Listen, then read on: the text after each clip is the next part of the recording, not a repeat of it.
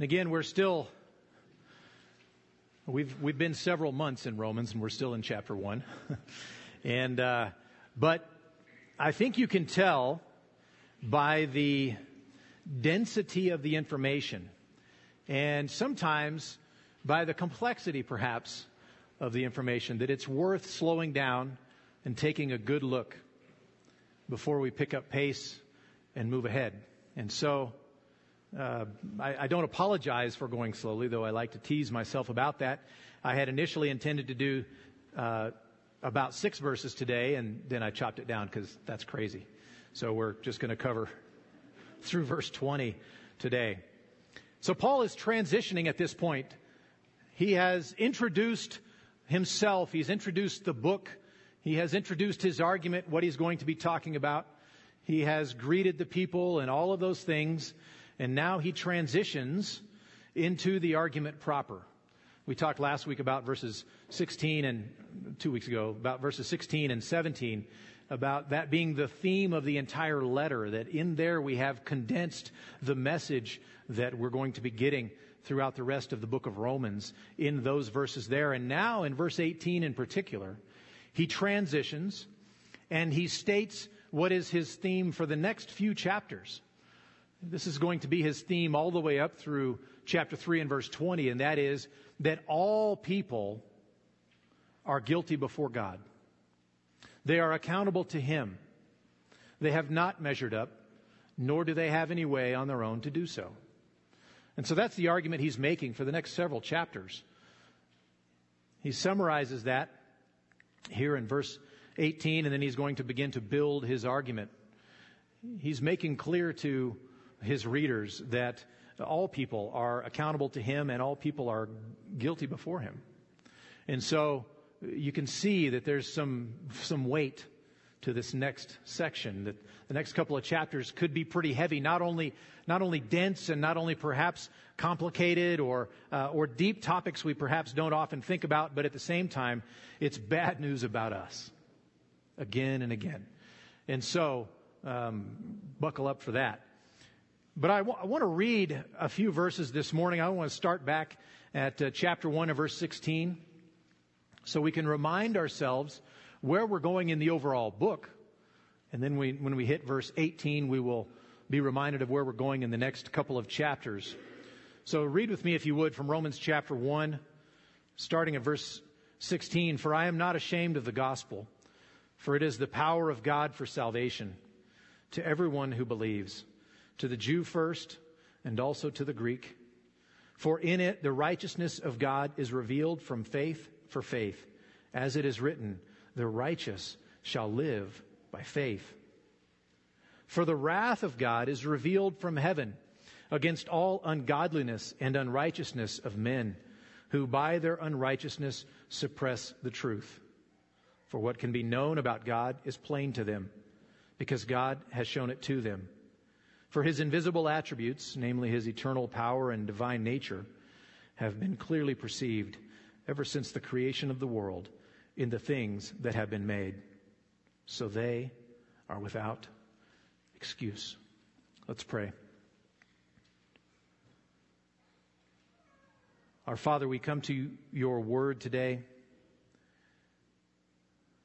and we long to know what is written here, to understand it, to understand it rightly, and to understand what it means for me.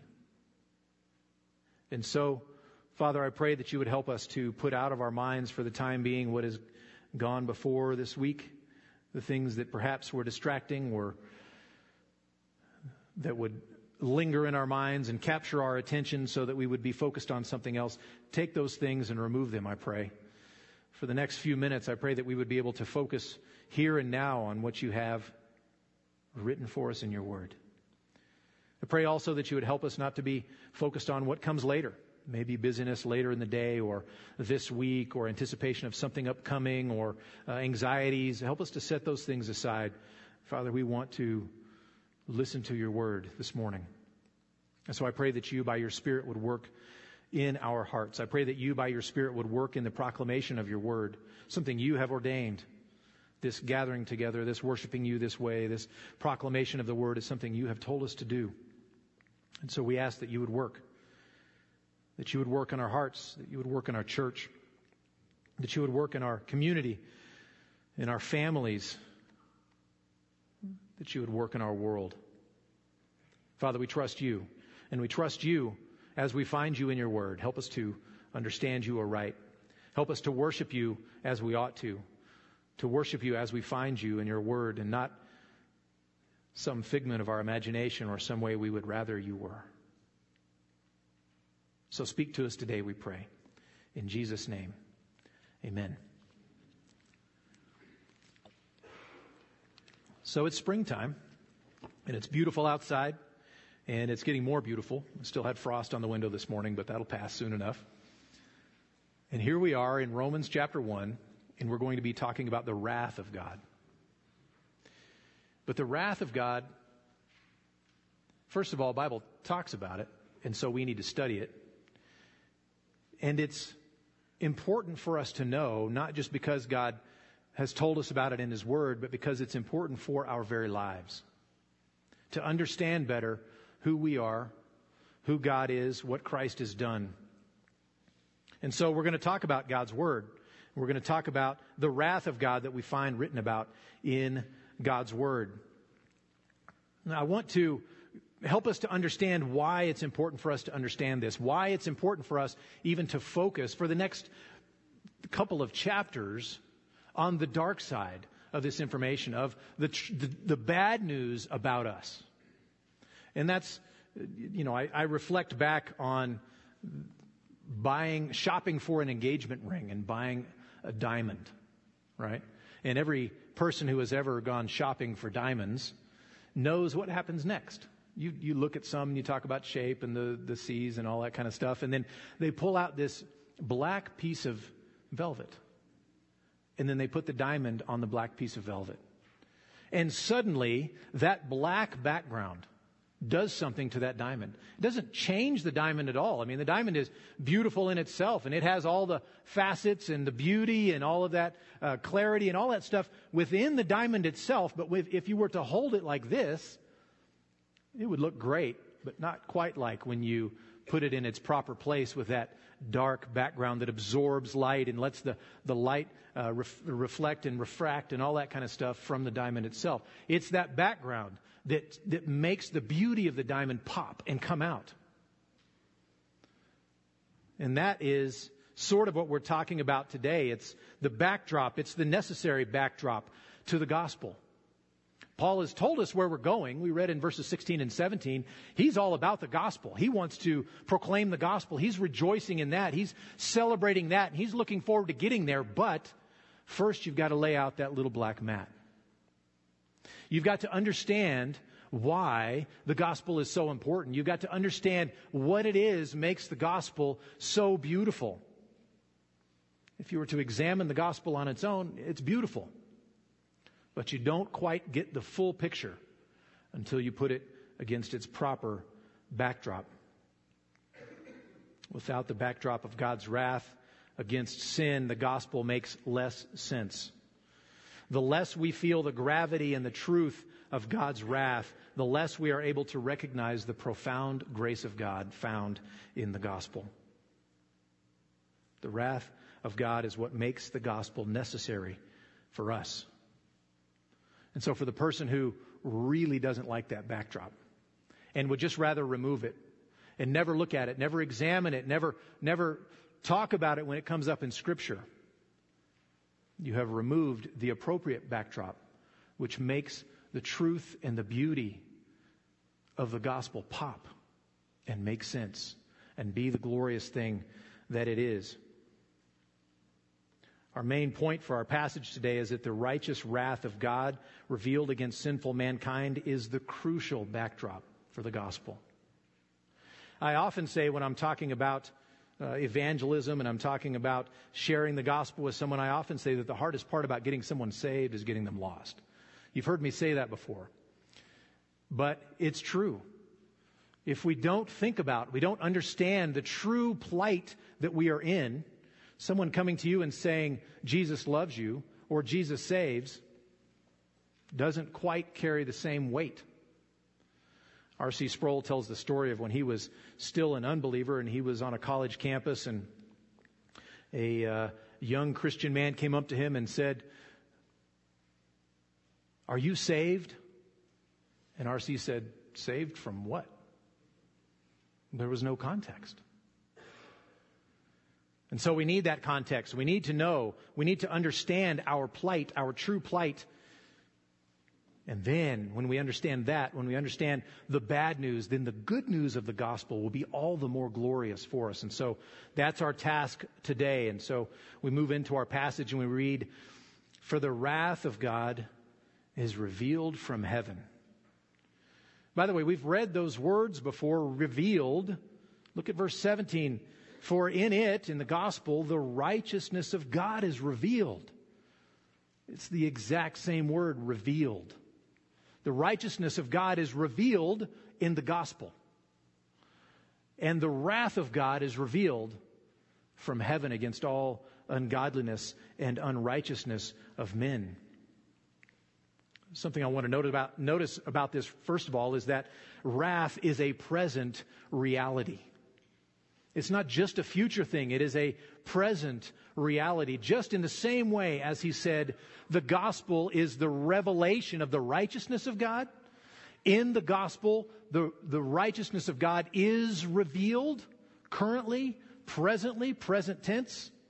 He uses the exact same form of the exact same word to say that the wrath of God is revealed. Now, it's ongoing. Often when we think about the wrath of God, probably we think about Judgment Day. We think about the end. We think about when God is finally going to render judgment upon sinful people at the end. And there will be judgment, and there will be wrath, and there will be just what you think at that time. But the wrath of God is also currently being revealed. We see it around us. We see it in culture around us. We see it in our world around us. And this passage is going to talk about in what ways that wrath is revealed. And there's something ironic, perhaps, in the way that wrath is revealed. Part of the revelation of God's wrath is that He gives sinful humanity over to become even more sinful.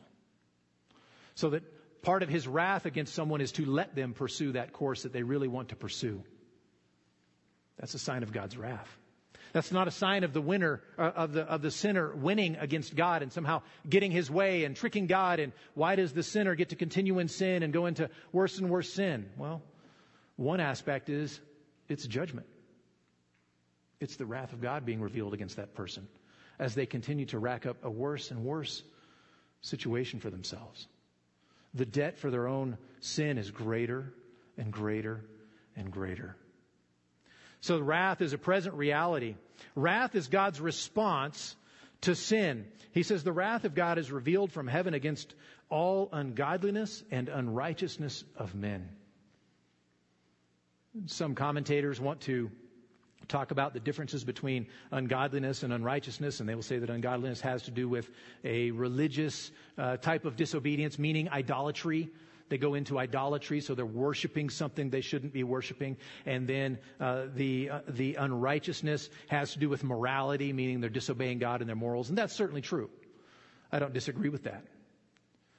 But I think he's trying to sum up all of sin in those categories. Broadly speaking, we can put all types of sin in a religious category, religious sin, idolatry, and in an immoral category. I think he's he's trying to sum up the whole thing under one heading. We might rather not speak about God's wrath. But the Bible does, and so we will as well. And so, though we might not even want to believe in the wrath of God, I know some don't. Some people would set that aside and say that the wrath of God is inconsistent with the love of God. And God can't be self-contradictory in Himself, and so one has to go, and of course God's a loving God, so the wrath goes out the window.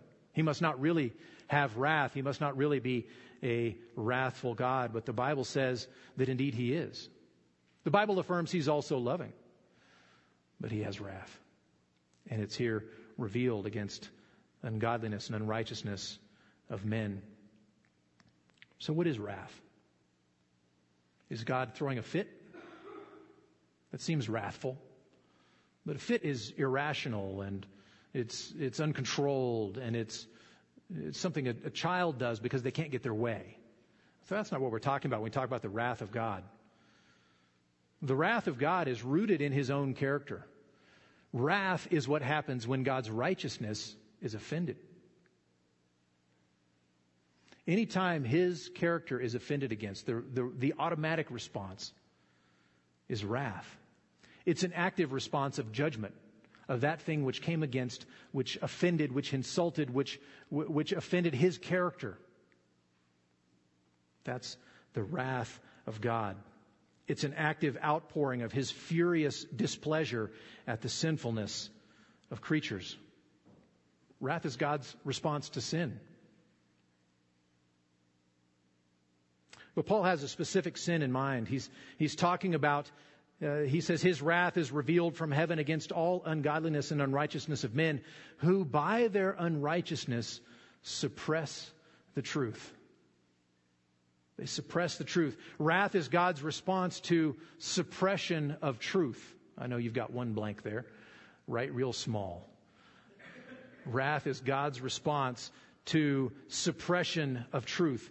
The idea of suppression, that word can be translated a few different ways, but the idea is hindering something, holding it back, pushing it down. To suppress means to push down. I often use the example of being in a swimming pool and, and taking a, a basketball or a beach ball or something, and, and if the ball is too big, you can't even push it under the water. But imagine a ball that's right at your capacity, and you can push it under the water, and you're sort of balanced up on top of the water. You're holding it under. That's suppression. You're holding it down. Now, if you push it down and get it all the way under the water, can you let it go and it stay there? It comes right back up, right? It comes right back up and smacks you in the face. You're, you're having to suppress it, hold it down actively. Or imagine a spring.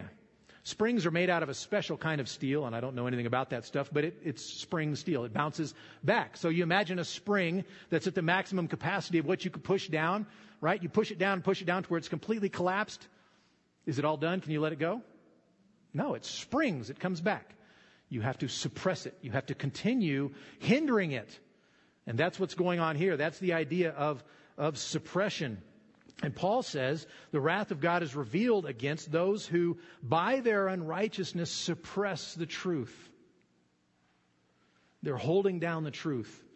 They're holding it underwater. They're using their all their force, all their might to hold it under the water. And if they if they if they don't if they're not careful, if they don't pay attention at some time, it pops up.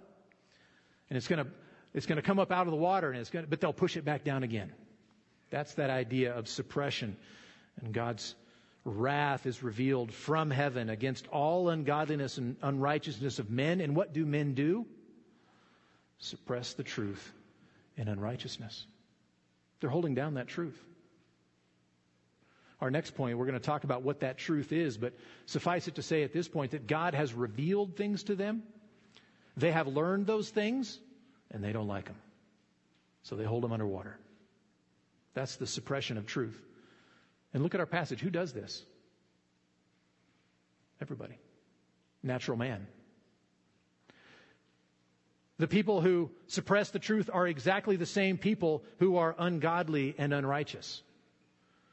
Paul's going to spend a couple of chapters explaining very, very clearly that is every individual is ungodly and unrighteous, guilty before God. And so the wrath of God is God's response to suppression of truth. But how can Paul say that mankind is suppressing the truth? What, what truth do they have that they're suppressing? Well, God's, Paul says that God has revealed himself to everyone. We continue reading in our passage, verse nineteen, for what can be known about God is plain to them because God has shown it to them. For his invisible attributes, namely his eternal power and divine nature, have been clearly perceived ever since the creation of the world in the things that have been made. He's revealed himself to everyone, and so everyone knows of God. Everyone knows of God. It's plain to them. He said it's, it's plain to them. We say as plain as the nose on my face. It's right there. Everybody has this. It is plain to them. It's not just some truth that uh, maybe some ultra genius uh, philosopher has buried away in his P H D dissertation somewhere, that he he knows that there's a God. He discovered it in in his philosophy work. It's not it's not just in that situation. It's not some some scientist in his laboratory in some notes came across, wow, there really is a God, and it's buried away for smart people with P H Ds and and who who love to think. No, this is for everybody. Everybody has this knowledge that is plain to them. For what can be known about God is plain to them. Is plain to whom? It's plain to those who suppress the truth. Who suppresses the truth? Everyone who's ungodly and unrighteous. Everybody. That's the state of natural man. Suppressing this truth. And so it's it's available. It's readily available. He's made it plain to them. Everybody knows God, and everybody knows God because God has shown them. He himself has shown them. What can be known about God is plain to them because God has shown it to them. Now, sometimes when I teach and I see that far-off look in, in someone's eyes, I know I've, I've messed up somewhere. I lost them, right? I didn't teach what I should have taught because if the student didn't learn it, the teacher didn't teach it, right? Well, that's true of me. It's not true of God. When God teaches, the teaching is done. And any flaw is on the part of the student. And look what this student does. What can be known about God is plain to them because God has shown it to them. He has made it plain. He has taught them. And they suppressed it. It's not that they lack information. It's that they hold down the information they have. And that's the problem we find ourselves in. So where's the disconnect? If God has done this teaching, and if, if what can be known about God is plain to them because God has shown it to them, if that's true, and it's true, where's the disconnect? Because when we walk out this door, we go about our lives, we are going to run into people who suppress it. We're going to run into people who don't know about God. They say. They believe. They don't know God. What's the problem? The problem is not that the teacher didn't teach. The problem is not that they don't have the truth. The problem is the truth they have, they're holding underwater. People suppress the truth that they do have. God has shown them. He has made it plain to them. And how has He done this? Well, He's done this because creation is a revelation. Creation itself is a revelation. Look at what He says in, in uh, the first part of verse twenty there. For His invisible attributes, namely His eternal power and divine nature, have been clearly perceived ever since the creation of the world in the things that have been made. Creation itself is like a laboratory. It's like a classroom. And God has used creation to teach everyone who is in creation truths about Him. They know it. Creation itself is revelation. And He says what can be known about God is plain to them. Well, what can be known about God? What can we learn about God from His creation? Well, there are people who do a lot of natural theology, and, and uh, they themselves are theologians of a sort. They do natural theology, and they observe uh, how the created order works, and they make deductions about what God is like and all that kind of stuff. And that's not exactly what I'm talking about, because th- it can get pretty elaborate. When you, if you read anybody who does natural theology, they make all kinds of conclusions that I don't know how they got there, but they didn't get there uh, from creation itself. But what can be known about God? From creation. Well, Paul tells us. We don't have to imagine. He says His eternal power and divine nature is known from creation. His eternal power and divine nature. We look at the world around us. We observe. We feel. We're in contact with the world around us. Something had to have made all this stuff. It had to have come from somewhere. And that something that made all this stuff had, has to exist outside of this creation in order to have made it. That's simple. Something out there had to have made what we have here. He's outside of time. He's eternal. He's outside of this thing that we experience. He's eternal. And the Creator has to be powerful enough to make the things that we see. If you get a microscope and look deep within the human body and look how cells work and all that, all that kind of, you imagine that, you, you look at that, well, that takes, that takes exquisite precision. And then look at Mount Everest. And since that's a tiny thing, look at uh, the galaxies. God is powerful enough to have made all of those things. He, you can learn about His eternal power from looking at creation. And He made us. He's powerful. He's eternal. And so we, the creation, what do we owe Him? Everything. Worship, loyalty, obedience, the next breath we take. That's what we owe Him. All this stuff is observable within creation. Creation also testifies to His divine nature or His deity or His, His godness. We can see that He's wise enough to make those subatomic particles and, and to make your D N A work and all of that kind of stuff. He's, he's wise enough to make systems work so that when you get a cut, your body heals itself. You can see God's wisdom. We can learn that about Him. We can uh, learn about Him when we think about water and what happens with evaporation and, and snow and redistribution of water and purification and all of that kind of stuff. It takes wisdom from God.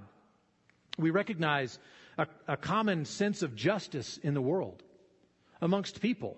Now, we may define that a little bit differently. We have different rules for exactly perhaps what fair is or what just is. If you go to different cultures and you go to uh, different times in the world, you might you might see some changes. But the, the fact is we all have a category for justice and for fairness and for rightness. The particulars might not line up, but those categories are there. And so they reveal to us that there is a God who is just, who Himself is righteous.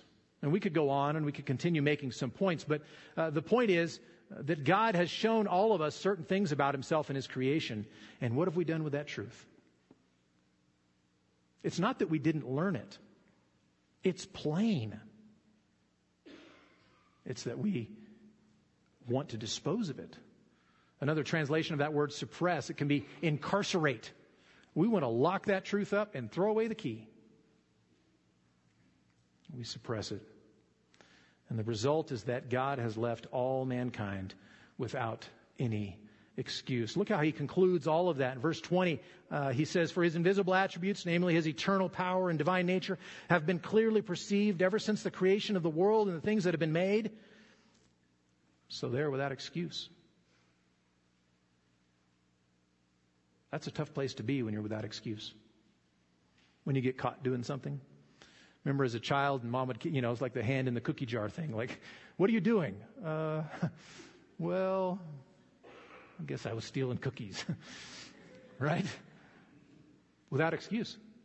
We have no excuse. There is no excuse for those who have never heard. The question always comes up, what about the person living in some faraway place who's never heard of Christ? What about that person? Surely that guy has an excuse because he never heard. I mean, here we live in the States and we hear the name of Christ all the time. Even I, who, who grew up not hearing the gospel, I still knew about Jesus. I still knew about Christians and I knew about Easter and some things like that. I wasn't utterly ignorant, though I was pretty ignorant. But there are places where the name Jesus, Christ, the Bible, that stuff has never been heard. What about that guy? What about those people living there? Well, does he have an excuse? He has access to genuine revelation, what we call general revelation, just like everyone else does. He has access to this created wor- uh, world that we live in. He senses and experiences the same things we do. He observes the same things about creation that we do. Maybe not to the level of detail because they don't have, you know, the, the microscopes or telescopes or whatever, but still the observation of creation is still there, and creation is gen- general and genuine revelation, even of who God is. From creation. That's the argument that Paul is making. And what has this guy done? This proverbial person who uh, lives in this place who has never heard. And there are people who have never heard. What about them? What do they do with that truth? They suppress it. They suppress it. They don't want that truth. They don't want to follow that truth. They, they want to incarcerate that truth. They want to hold it down and squish it down like that spring so it no longer looks like a spring. They want to hold it underwater so that you look across the surface of the water and not see the ball. Meanwhile, they're straining to hold it under there. That's what they do, just like all natural man does. Reject the truth that has already been received. See, the problem is not ignorance. The problem is not a lack of information. The problem is a suppression of that information, a suppression of that truth. And so even when we think about the person who has never heard, God has revealed certain things about himself to that person, and the response has been rejection. What will be the response to further revelation? Further rejection.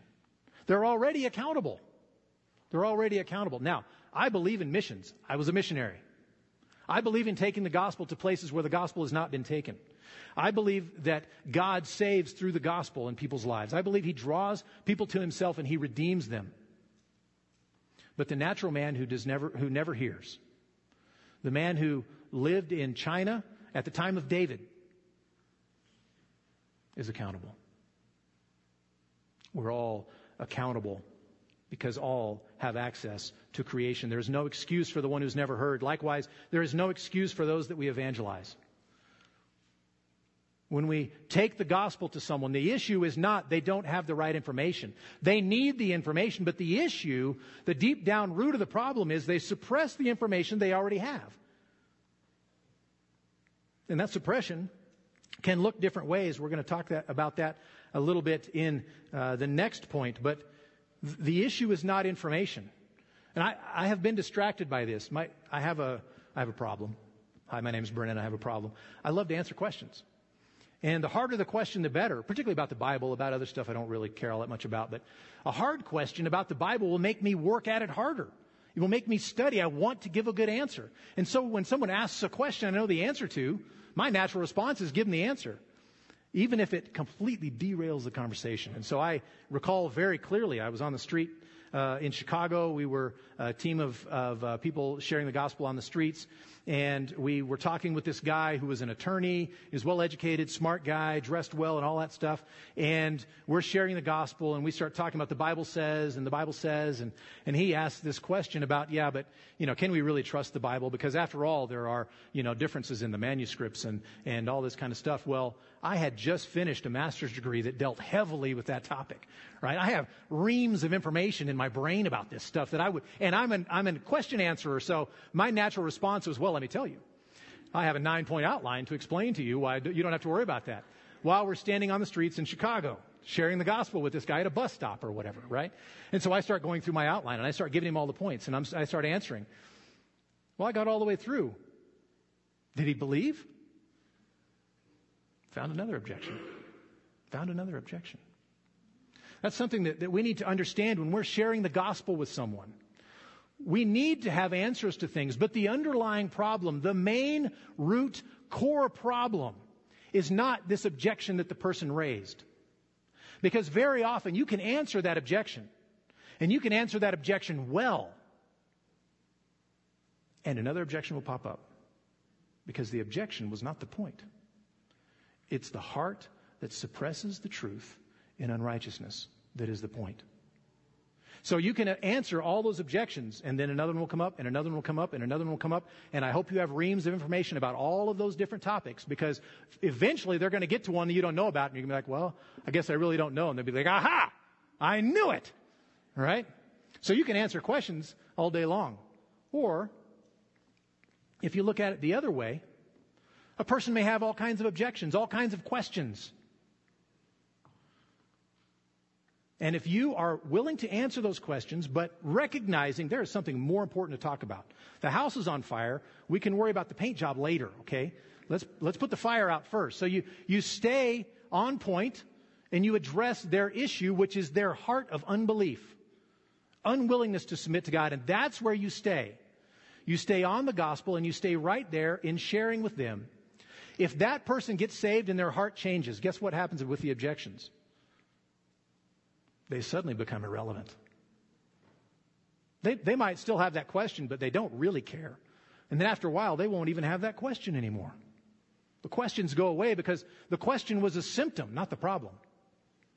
The problem was the heart that suppresses the truth and unrighteousness. And so the person you're evangelizing, the person you're sharing the gospel with, the main issue they need is not information. The main thing they need is to be called to repentance, called to faith in Christ. They need a change of heart.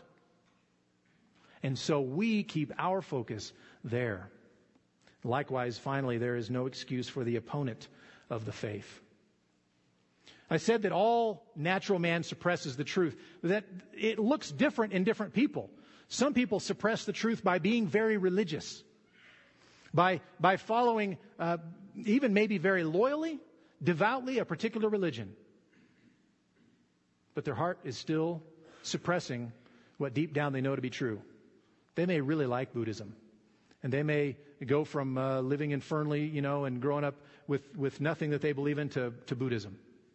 They really like that. That's their means of suppressing the truth. They may they may go for something else. But in the end, regardless of how religious they are or aren't, maybe they turn to atheism. Maybe they turn to pantheism or uh, paganism. I don't know. It's all an expression of the suppression of truth. It's their way of suppressing the truth. And so this person that you're, this opponent of the faith that you're talking with, that you're doing apologetics with, the core issue is not their information. I'm all about information. I like to read. I like to study. I like to understand that stuff. And yet, when I talk to someone from another faith and they have questions or problems with Christianity or whatever, the issue is their heart that suppresses the truth and unrighteousness. I love to answer questions, and it's so easy for me, and I often fall into it, getting off track because I want to answer that question. And I just got derailed, and we didn't get back to the gospel. We lost precious time. The problem the opponent of the faith has, the problem with whom, uh, with the person with whom we're having this apologetics conversation, is not primarily information. You can answer their information till the cows come home, and it won't matter. The issue is the heart. And so we do apologetics, but we do apologetics, and we discuss with people of, of other religions while keeping our eyes fixed on the heart of the unbeliever. Because if that heart changes, the objections go away. They just become less relevant, less significant. And then once they understand a little better, they'll see, oh, well, I had that objection, but that's not really a problem. But it's rooted in the change of the heart. That's how people enter the kingdom of God, not by a change of mind only. And so we are without excuse. The one who's never heard is without excuse. The one we are evangelizing is without excuse, and the person we're even in religious discussion with, uh, apologetics discussion with, that person is without excuse as well. And that means each of us, every one of us, has no excuse before God, because we know we just don't like what we know.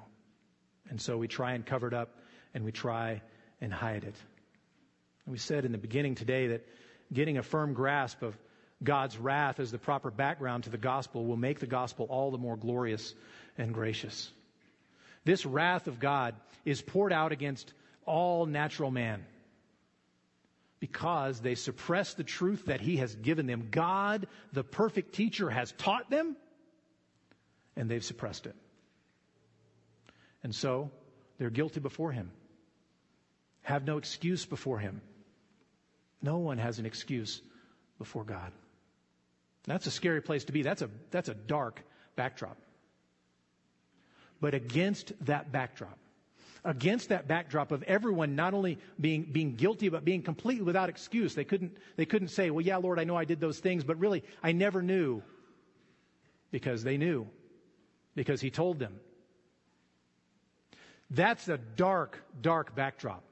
And against that backdrop, we have the gospel. Against that backdrop of people utterly lost, deserving of God's wrath, into that world and to those people, God sent his son to take on flesh, to become human, to be born as one of us, and to die in our place. Because the righteousness of God is revealed in the gospel, but the righteousness of God is also revealed in the wrath of God. The degree of his righteousness determines the degree of his wrath. And how righteous is God? He's all the way righteous. And therefore, an offense against his righteousness incurs wrath that is all the way bad. A furious, powerful wrath of God, of which all mankind is deserving.